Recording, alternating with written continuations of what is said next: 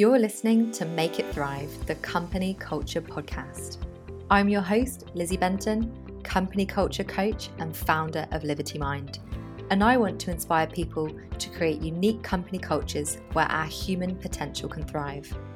In this podcast, I talk to organizations, thought leaders, and people about the impact of company culture. Together, we can make it thrive. This season is sponsored by the Breathe Culture Pledge, a community of like minded SMEs who are committed to building and maintaining a people first culture. Whether you've got your company culture nailed or need a little guidance to improve it, joining the Breathe Culture Pledge gives you the recognition and resources you need to help your culture flourish. Plus, it's 100% free. Join over 700 SMEs and invest in your people today. Head over to breathehr.com forward slash culture pledge to find out more.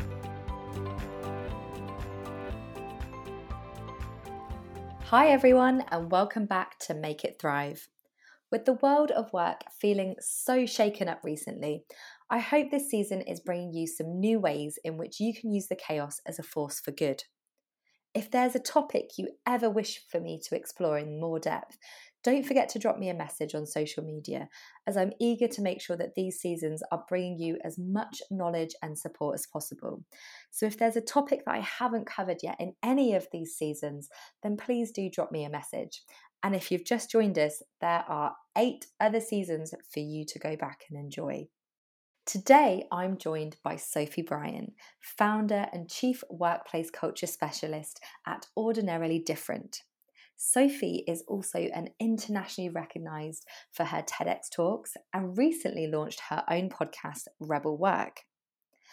With over 20 years of award winning experience in HR and culture change, working with organisations globally, and even most recently doing a stint on BBC Radio 4 with David Mitchell, I have long desired for Sophie to join me on the podcast, and I'm so glad that I finally got to secure her for season nine. Of course, Sophie is a woman of many talents, and like all of us, she doesn't do just one thing. Sophie is also a career and life coach, as well as being a yoga teacher and nutritionist. I met Sophie through our love of workplace culture, but we have so many things in common. You're lucky this episode isn't a five part series. Maybe that's to come in the future. Once we get talking, we just don't stop. And I have a huge admiration and respect for the work Sophie does, but also for the support and encouragement Sophie has shown me during my own career. She is truly a woman who helps other women rise. Just like mine and Sophie's real life conversations, today's episode is a ride through some of our biggest workplace challenges. We love nothing better than pulling apart what's being said about work and putting in our honest opinions as culture coaches. So, without giving too much away, let's get started. Hi, Sophie, and welcome to the Make It Thrive podcast. Hi, Lizzie. I have been so looking forward to having you on, Sophie, because I think you've been on my guest list for so long and now we've finally made it happen. Yeah, we've had so many good conversations, Lizzie, that I think we definitely should have had captured on, on record. we should have done. There's so many snippets from our previous conversations where I thought I should have recorded that because we could have had so many good segments that people would have been really interested to hear, um, especially our experiences of, of working with different company mm. cultures. Um, so, for those of you uh, who sort of, you know, are kind of listening to this at the moment and haven't perhaps watched your TED talk or um, been on your podcast, tell us a little bit more about how you got into this world, Sophie. Oh, well, I guess the best place to start is when I was 17, which secretively, between you and I, that was 20 years ago. Um, and that was when I first started my career. And I remember being on a youth development trainee scheme, doing my being doing my NVQ level two in business administration. Don't even know if they still exist now. And it being my first insight into work and of course, being a young, naive 17 year old, I kind of thought, this sucks, right? I, I didn't understand why we was all confined to these big 1980s concrete buildings. The world was passing us by outside. And we were kind of confined to this desk. This is your desk. This is where you sit nine to five. And even you know going out for lunch breaks there would be the the monitor who would be watching you know what time did sophie go out for lunch? Oh she was five minutes late. I hope you're going to make stay back you know all of that going on at such a young age really really painted a picture for me from the off of what the world of work was like. And i knew at that point that i wasn't in it for the long haul. I knew at 17 this sucked and at some point, I was going to start my own business and go my own way because this just wasn't.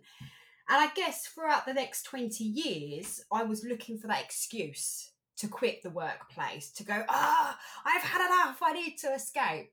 Um, but never really found the right time or the right topic or the right area of expertise. I was, I was kind of building up my expertise to have enough experience, enough qualifications to then say, right, I can be I could be an authentic leader in this space with a different viewpoint and I can change the world with some of the things I have to say.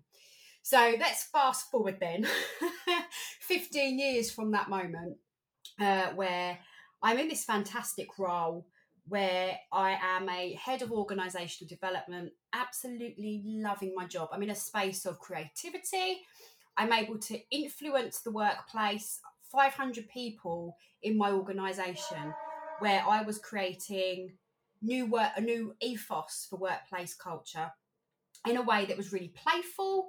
We were using Lego for strategy days. We would have a real deep concentration on health and well-being, and it wasn't just a, you know, Lizzie, you and I have this thing about well-being days.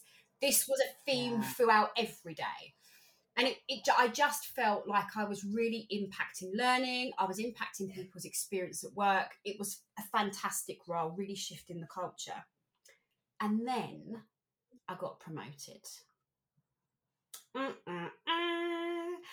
And I took on the role of the director of workplace culture and HR. And I was back to being 17 again why am I here? Why am I doing this? Why am I only it wasn't nine to five this time, it was 60 hour 70 hour weeks, two hour commute each way. And I thought, right, this is now the tipping point. This I've seen enough of various different organizations in my career, different ways of behaving. I've seen enough now to say, right, this is what we should be doing in the workplace, and this is what we shouldn't be doing and my own personal experience of how I got to that senior level and how it broke me, how it took away all my authenticity, how it took away my creativity, I thought, wow, if this is happening to me at this level, imagine what's happening to everyone else. Because that mm. reverberates out, doesn't it? What you experience in the C suite, you end up spreading out to everyone else. And so it was at that point, Lizzie, that I thought, right, enough's enough. Life is far too short. And I had seen in my career some horrific, you know, malpractice of how we deal with people. Mm. And I thought, no, now's the time. So five years ago, quit my job, started an ordinary different, and uh, here I am today, spreading the word of why we need to have more happier, healthier, productive, and purposeful workplaces.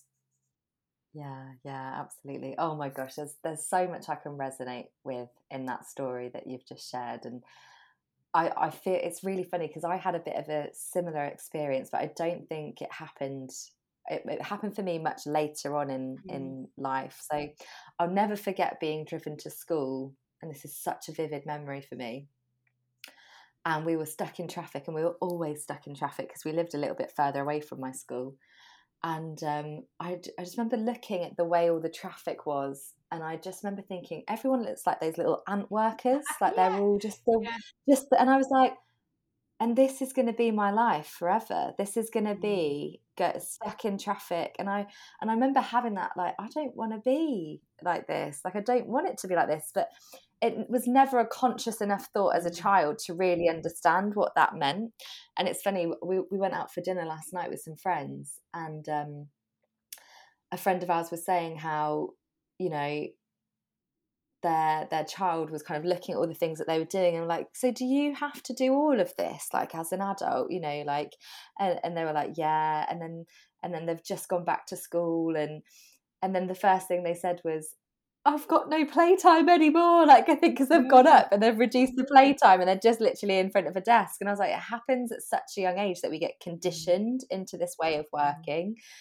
But it's so hard to kind of, you know, it becomes such a norm, doesn't mm. it? And it's really hard even from a young age. And I mean, I didn't have that kind of epiphany moment until I was in my late twenties, and I, you know, was made redundant and it was very much do I stay in a rat race career or do I take the plunge to start my own business and and yeah it's it's but it, it, it shouldn't have to be that way for everyone everyone shouldn't have to quit work in order to be fulfilled or feel free no work work should exist as a source of fulfillment and I, I remember I can't remember yeah. the quote is, is is by now but it's always stuck with me is that you're not going to work you're going to joy.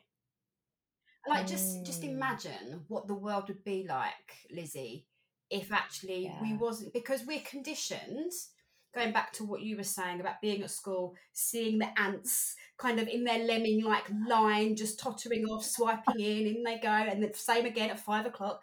Um, imagine what that would feel like for everybody if we didn't have this conditioning that work was hard, hard work. Mm. And actually, we were stepping into joy every day. That feeling of rolling out of bed and going, I get to go to work today. I must, I have to. It's my calling. Like, if I don't go, oh my God, I'm going to explode. Which, you know, sounds really utopia like, para, you know, but actually, there's no reason to stop us as human beings from getting to that point. Yeah and I and I think yeah. what we've done is we've created a society, and you know my thoughts on this with education, and then the way mm. we've then been condensed from education to be like this in the workplace. We've taken away play, hence why your friend's mm. child is like, "Oh my god, it's all hard. It's all hard work now." Well, hang on. why do we only get to play until we're nine? right? Why is there a cut off at nine years old? Then all of a sudden it's serious stuff. Um, and we've taken away that sense of freedom as well. And so mm. we definitely need to get back into this space of work being a source of purpose. And you can find purpose and meaning in any job. Yeah, yeah. It's just the way you've you've been conditioned to believe that work is a source of income, which of course it is, but there's so much more beyond that. We give so much of our time away to this, right? It's nuts. Yeah, yeah we do. So, yeah. you know, if you think you're spending, was it nearly two thirds of your life at work? Yeah. Do you want to look back on your life and go, yeah, I'm really pleased I spent 60 years working in a concrete jungle? Or do you want to go, I'm really mm. pleased that I contributed to making a difference to X people, or I helped create this product, or the world is now the way it is because I contributed towards that? Completely different narrative. Yeah, yeah, it is. Definitely. And it's interesting as well because you mentioned about that idea of that authentic leadership mm. when you're talking mm. about being in the C suite. And I and I feel like this is such a female challenge in the workplace. And we see it so often where, you know, female leaders in power, even we, we sort of see at the moment that they have to almost change who they are in order to be taken seriously. It's, it's still occurring.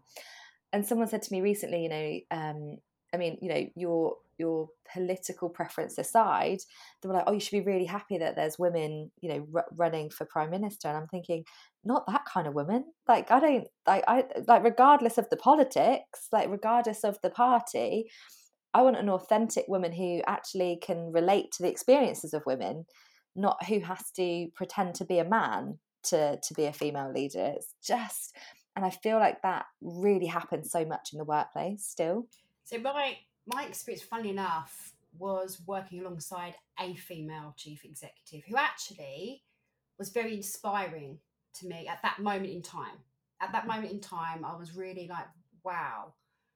Not so much, not so much as I've grown, I've now realised I've got a different source and direction of inspiration. But at that moment in time, but the the bigger thing for me, Lizzie, was the way our roles are created, in that I was in this space of being a sunshine yellow, very expressive, extroverted, loved being at the front of the room, teaching people, giving people information, which is why I loved, you know, speaking at our conferences, getting people up and moving, getting people dancing. You know, I was a very, very um, expressive, energetic space. So, for those of you that understand communication styles, I was a yellow expressive through and through. What happened when I stepped into that director's job, whilst all the promise was there, and I was pro no, no, no, no, no, it's still the exact same thing. It's just we want you to have that level of recognition and we just need you to add on a few little extra bolts.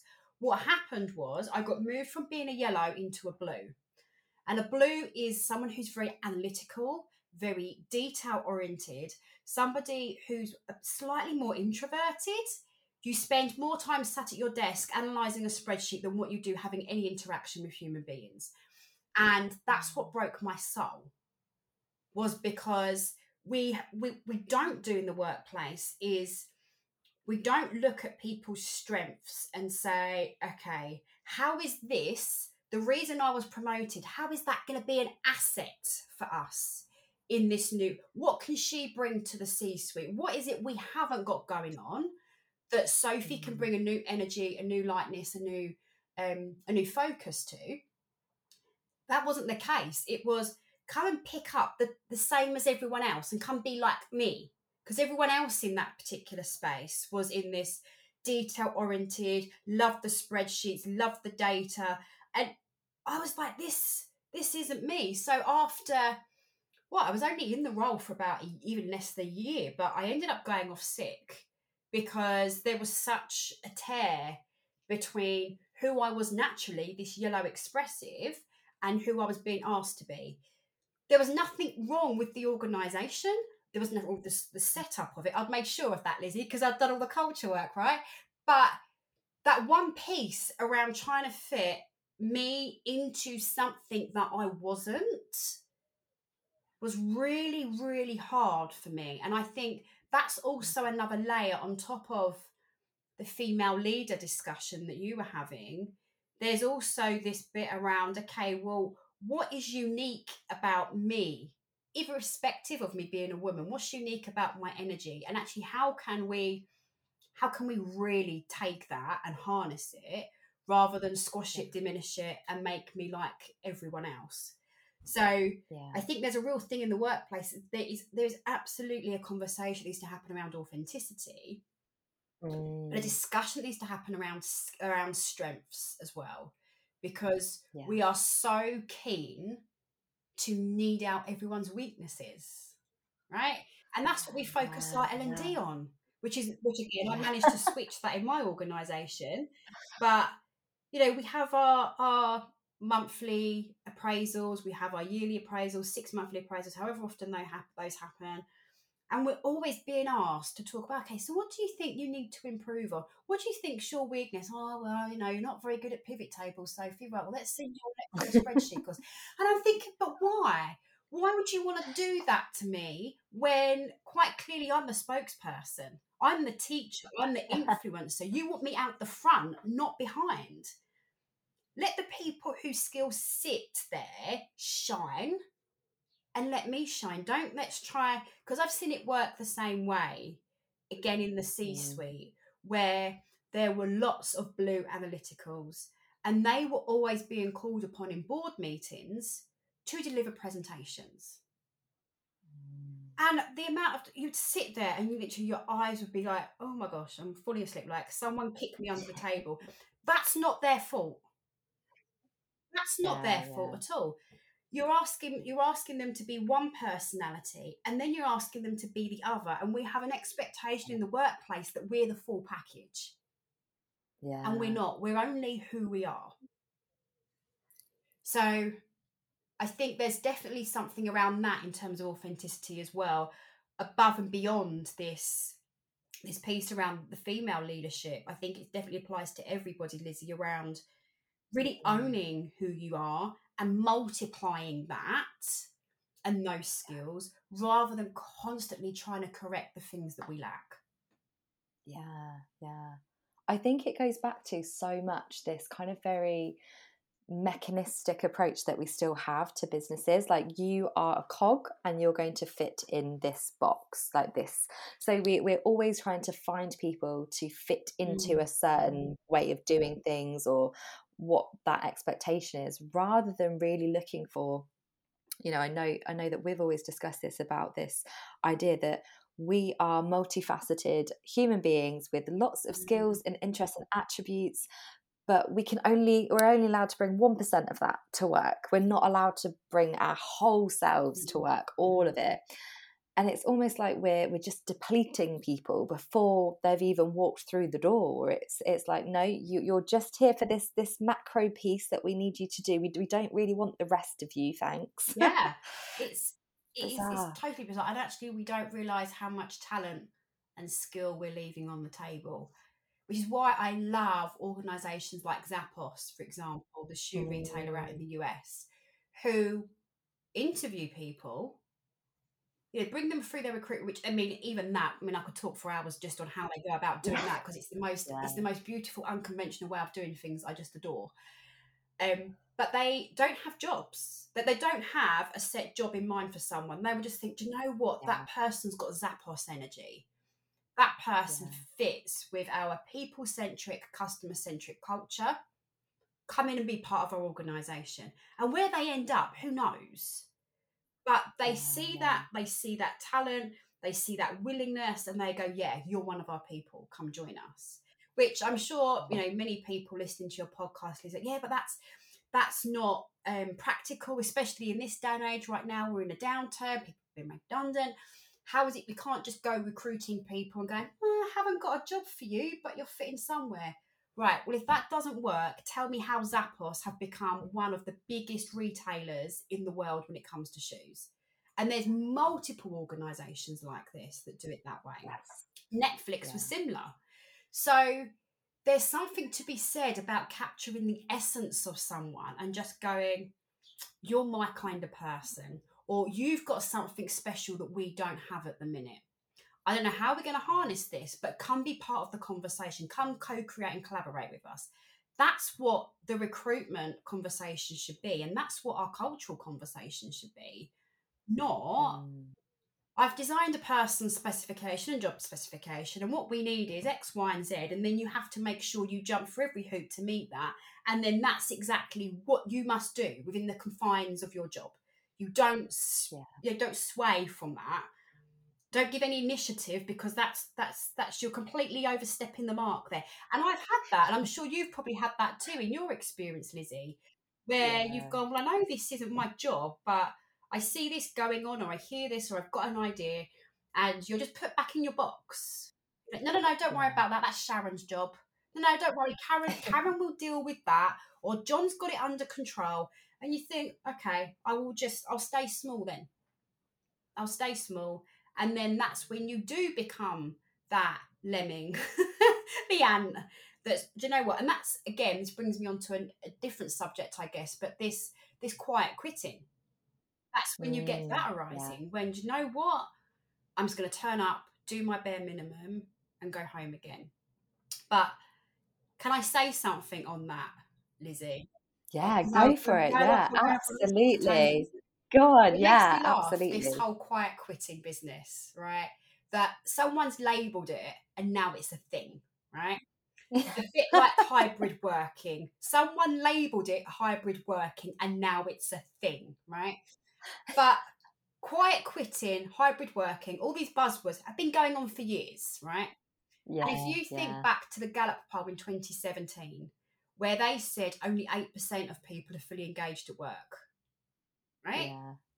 So you've got you've got some of that remaining 92%, and I can't remember the stats now, but some I think it's um 19% of people are fully disengaged at work, right? Nearly 20%, yeah. right? Yeah. That's your quiet quitters. Gallup poll knew this 2017.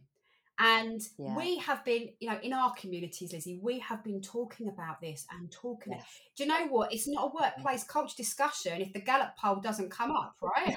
You're like, hang on a minute, was that really a culture discussion? No one said Gallup. So we've been saying this for years, five years nearly, uh, oh, six yeah. years since this piece of research came out. And I dare say, um, Gallup's kind of renewal of that is going to be even bigger, right? So, yeah. quiet quitting has always been there. And organisations, even knowing that these statistics were here, were quite happy to accept that 20% of their workforce, quite frankly, don't give a shit, right? And they're turning up, literally just sat at their desk. And because yeah. of your metrics of how you measure performance, they were ticking that box because they were present.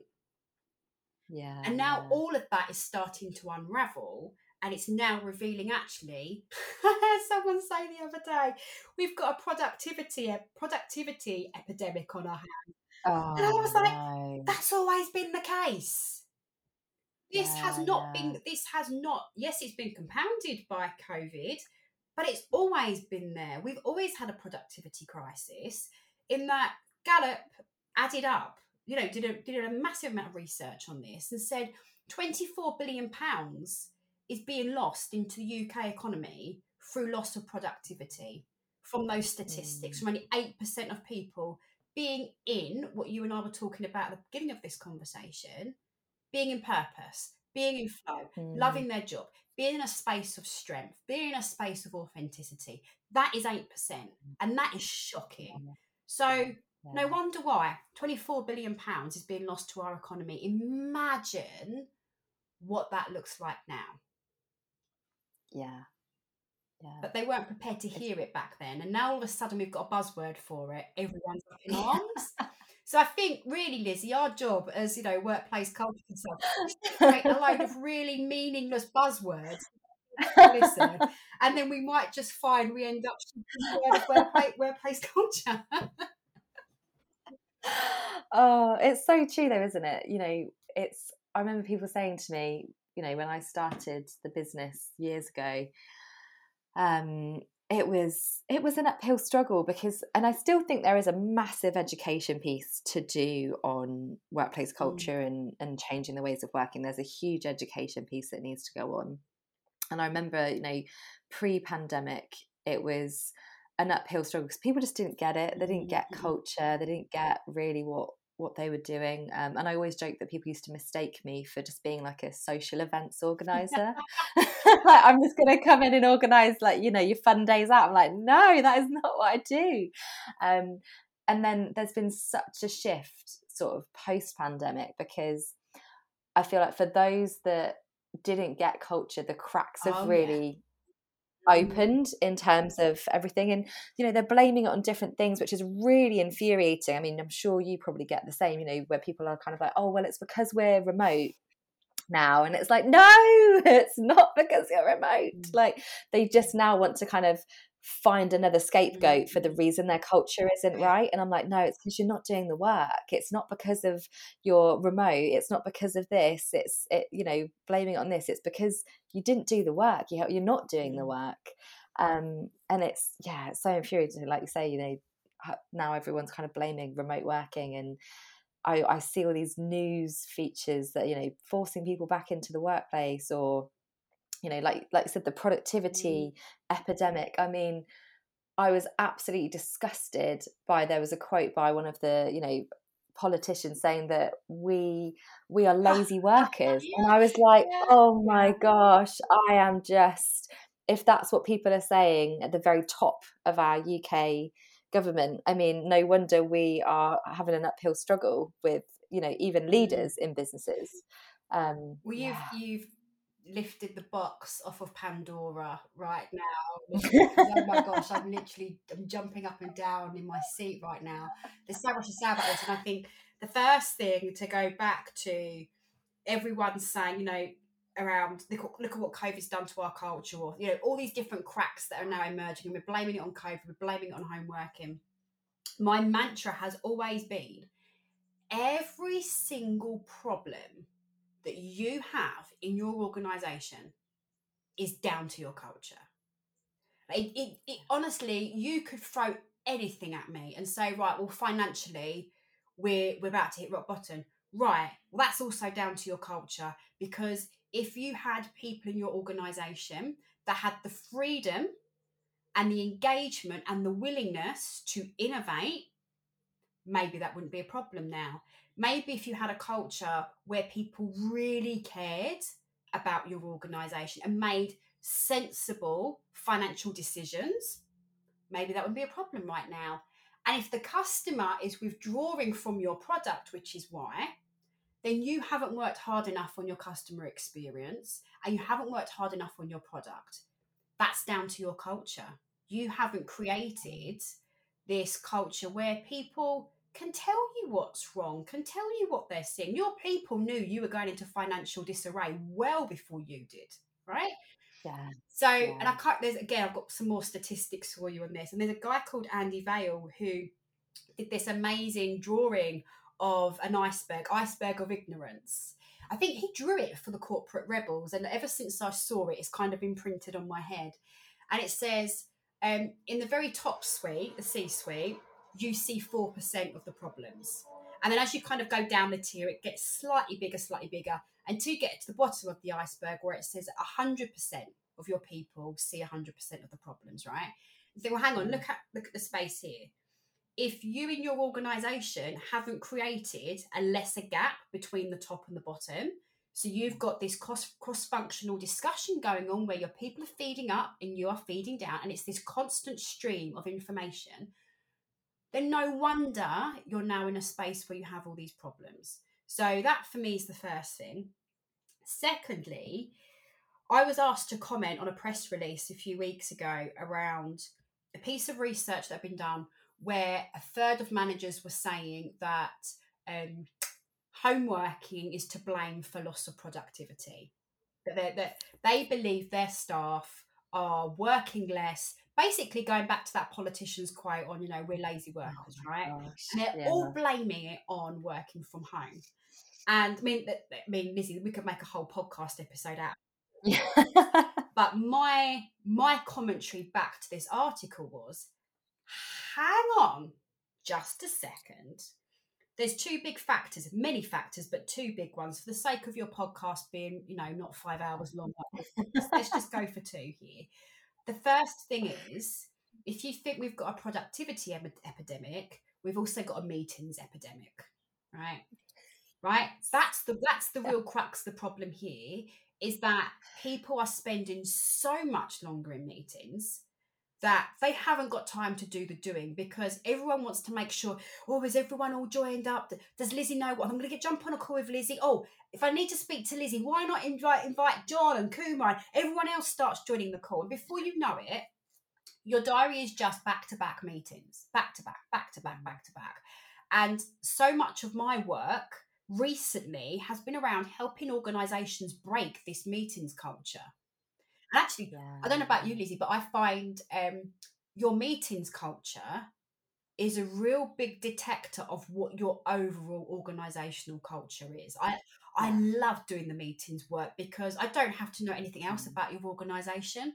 What I see yeah. in this meeting space tells me everything. Are you command and control? Yeah. you laissez faire? Do you trust your people? Don't you? Like so much comes out of that.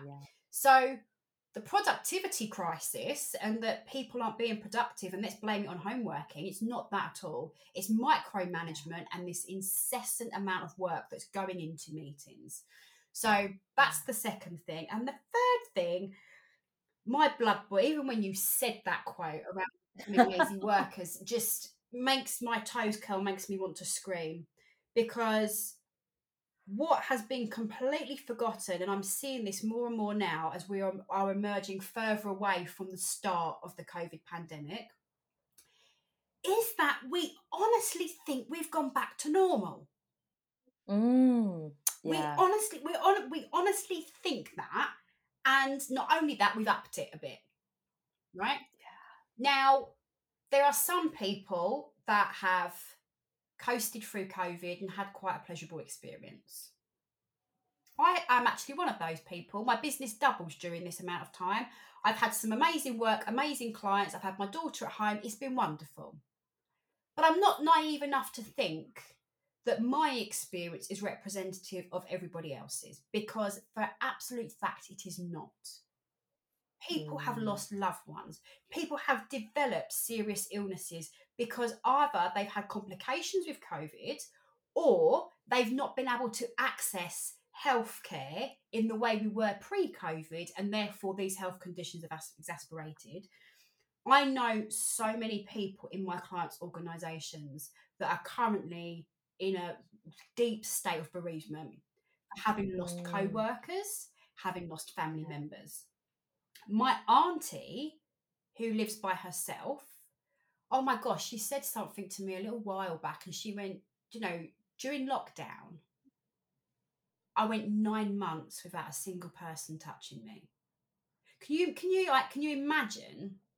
Right? Yeah, oh, like, giving me um, shivers. Yeah, that's just literally done the same. Oh. I was having my shopping delivered, so I didn't even have that casual brush past my arm where someone knocked their shopping trolley. I didn't have any human touch for nine months. Can you can you imagine how that for people that whether it was nine months, even a week for some people, that is too long. Can you imagine how that must have felt for people?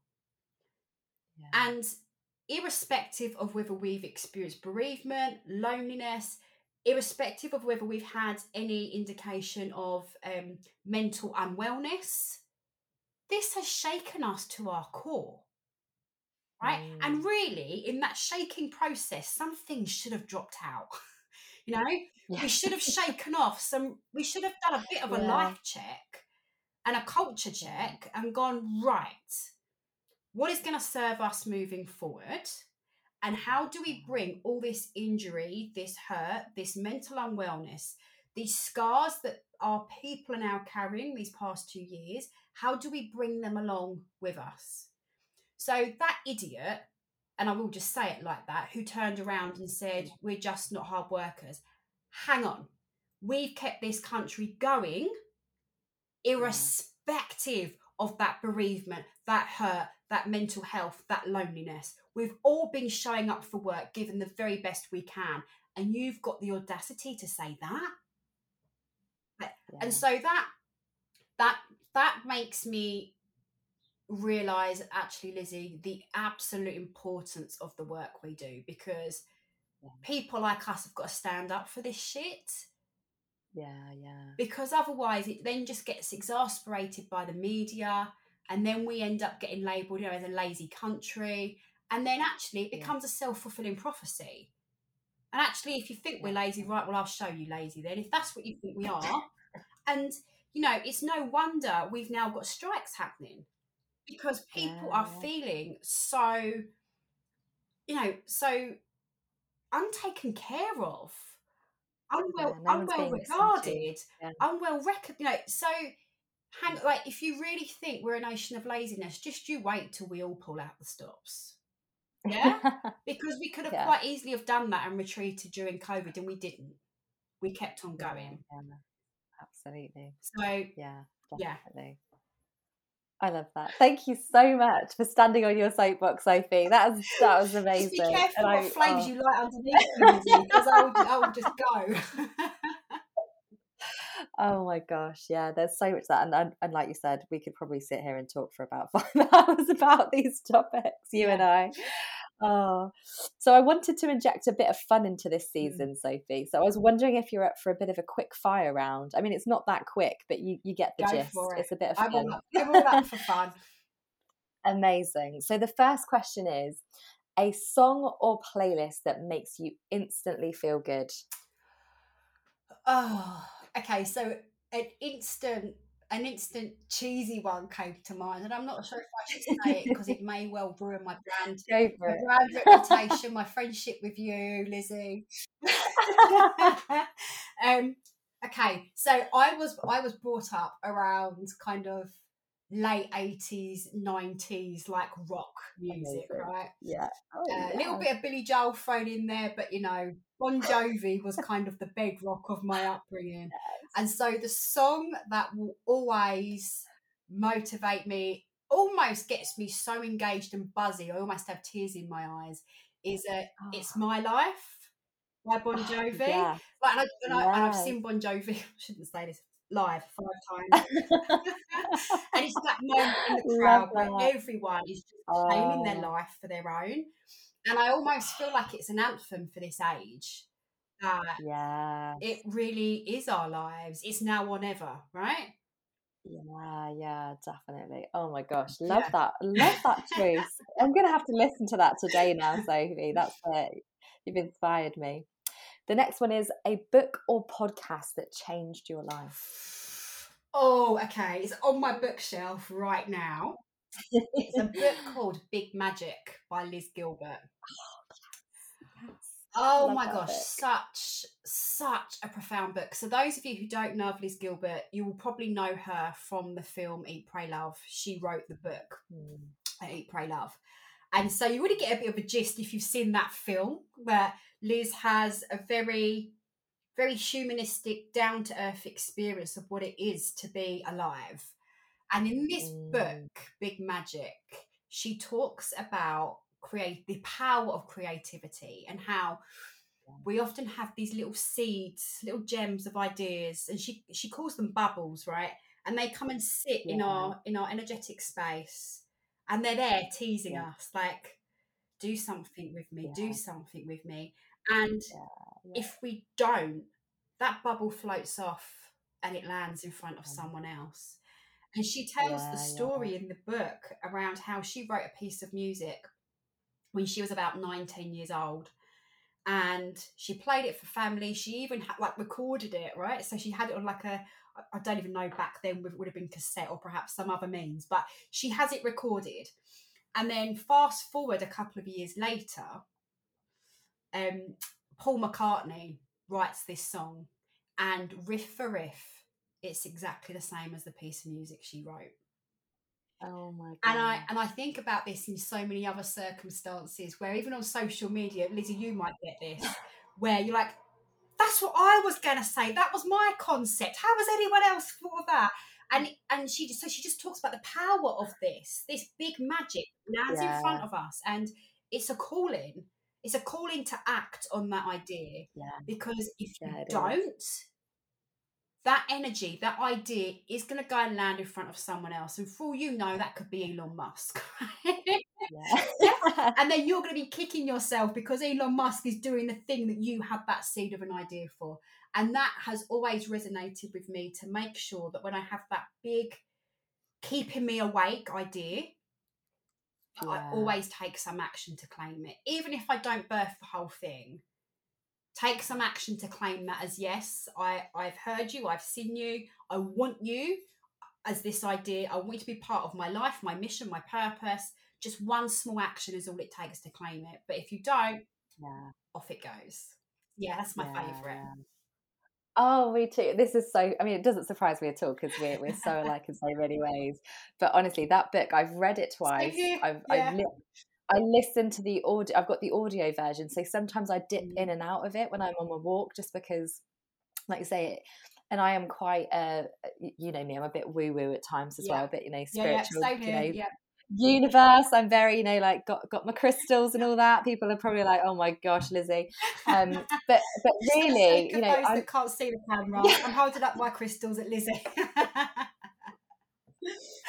but it's just so true, and and she has this beautiful way of you know really helping people connect to that deep inner Mm. creativity as Mm. well and she's has this idea that you know the universe has buried these strange jewels within Mm. us and it's our job to kind of try and find Yeah. them and I, I love it and that's the hunt is creative living and i just absolutely oh my gosh yeah so resonate with that the next question sophie before i get totally off on a tangent about elizabeth gilbert is the best advice you've ever been given the best advice I have ever been given. Okay, I've, there's I guess there's two answers to this one. So when I was stuck in my director's role, and I was like, I don't, I just don't know how to navigate this. Like, my husband had Mm. quit his job, so that I was the sole earner. so that I could go pursue, you know, this this career goal of which it was like that was my dream was to get to this level and then you know quit inside business. And I just remember a really good friend of mine. All she said to me was, "Just quit." Which it doesn't sound profound, and perhaps for many of you listening to this podcast will think, "Well, yes, so surely that was obvious, right?" But someone giving me that permission? Mm, like it Yeah. it was like just quit.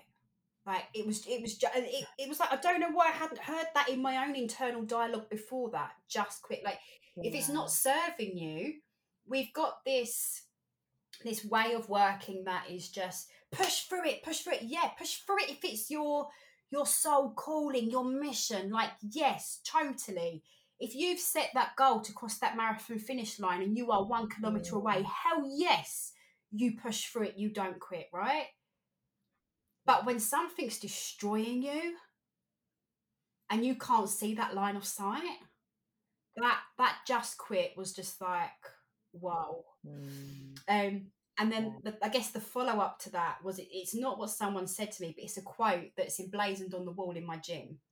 And it says, It's never too late to become the person who you might have been.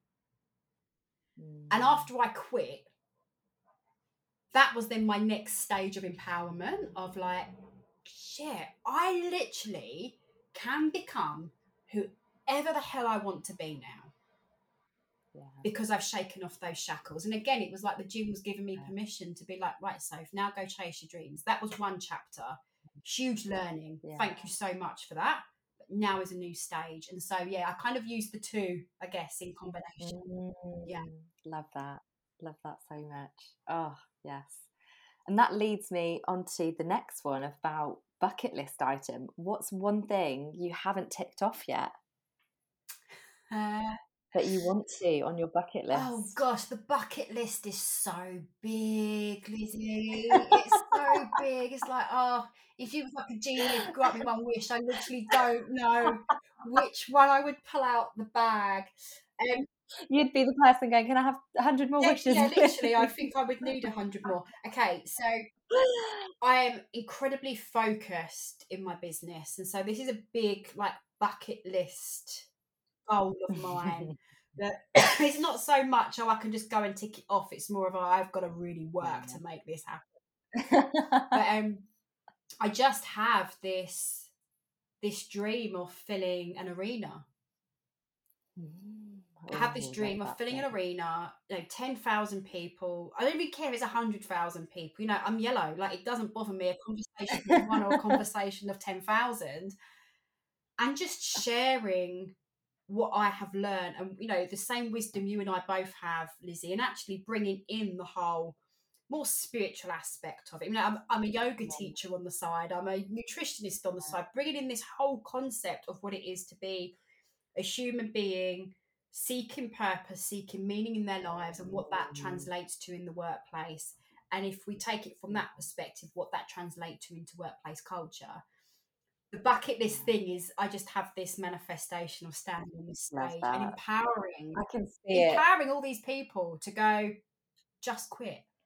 And it's never too late to be the person you've always wanted to be. Like, just go do that. that. And yeah, which again, I know there'll be some people here thinking, yeah, well, Sophie, in this day and age, that's not easy. We've got recession, blah, blah, blah. Do you know what? If you want it badly enough, you'll bloody well make it happen. Yeah. So, yes, I guess I guess that's a bit of a silly bucket list thing, really. No, I love it. No, Yeah. I love it. I won't. I, I will not rest until that's. I can see it. I can see it happening, Sophie. Totally, hundred percent. I can absolutely. You'll be in the front row, Lizzie. I will. I'll be like, woo! I'll be there with my sign, everything. with me. oh, that leads me on to even be- more beautifully onto the last quickfire question. If you could create a placard for a public protest, what would it be? What would be your Oh, mantra? Oh, so um, so obviously I'm gonna have to be really prompt with how I explain this, but you know how you know how I feel about the education system, Lizzie. Those of you Yes, that don't, if you haven't listened to my. TED talk, that will give you yeah. that will give you an education how I feel about it. um, I'm very pro um, Montessori, Montessori form of education, and how I honestly think that if we educate children, the whole premise of Montessori is education through peace. And if we educate children through peace as well as freedom, curiosity, and play, then as adults, they become a lot more respectful of the world, a lot more respectful of each other, and they're a lot more authentic to themselves because they've got freedom, they've got curiosity, and they've got play. We then parent, they then parent in that way, which then means they're then the children inheriting that. And then when they come into the workplace, just the magic. A, a Montessori workplace for me is just phenomenal. So my placard would be outside the front of the Department for Education. like the biggest placard, you know, think about one of those vans that drive around with the, with the loud hailers. You know, I'm thinking that that's it's not on a like a sandwich board. We're going massive, and it really it is. I don't even know what the slogan is, but it is asking the DFE to take a really good hard look at itself mm. because what we are doing with education right now is we are not nurturing, we are not growing, we are not building skills for the future, we are harming our children because we're still mm. teaching them in the same way we were taught in the Victorian era, where when you look at how quickly technology is advancing, there is no place for those types of techniques and tools in the workplace. It's just obsolete. Um, and you'll know, Lizzie, you know, as a step parent and me with my daughter, that we see this day in, day out, what they're coming home and they're learning, and we know what the future of work looks like. And there is such a big mismatch between it. So yeah. I'm not sure what would be on there. I can probably tell you there'd be quite a few swear words. I'm a little bit potty mouth when I'm passionate. um, but it would be a call to the DFE to go, yeah. look, we're talking about productivity crisis right now. We're talking about hybrid working being the problem and thinking we have got much bigger issues coming our way. And it starts yeah, with them. 100%. It absolutely starts yeah, it with them. They're accountable for this, no one else.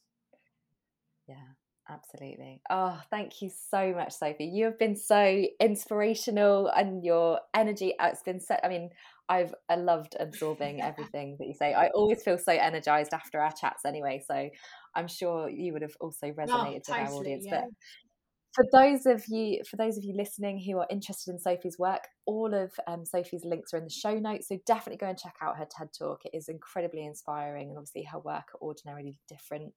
Um, and also your Rebel podcast as well, Sophie, that you've recently launched. So that's definitely worth a listen. But thank you so, so much for joining me today. Oh, it's been a pleasure, Lizzie. Thank you so much. You've been listening to Make It Thrive, the company culture podcast, with me, your host, Lizzie Benton. If you've enjoyed listening and want to keep up with all things culture, don't forget to subscribe. Thank you so much for listening, and I look forward to welcoming you back next week.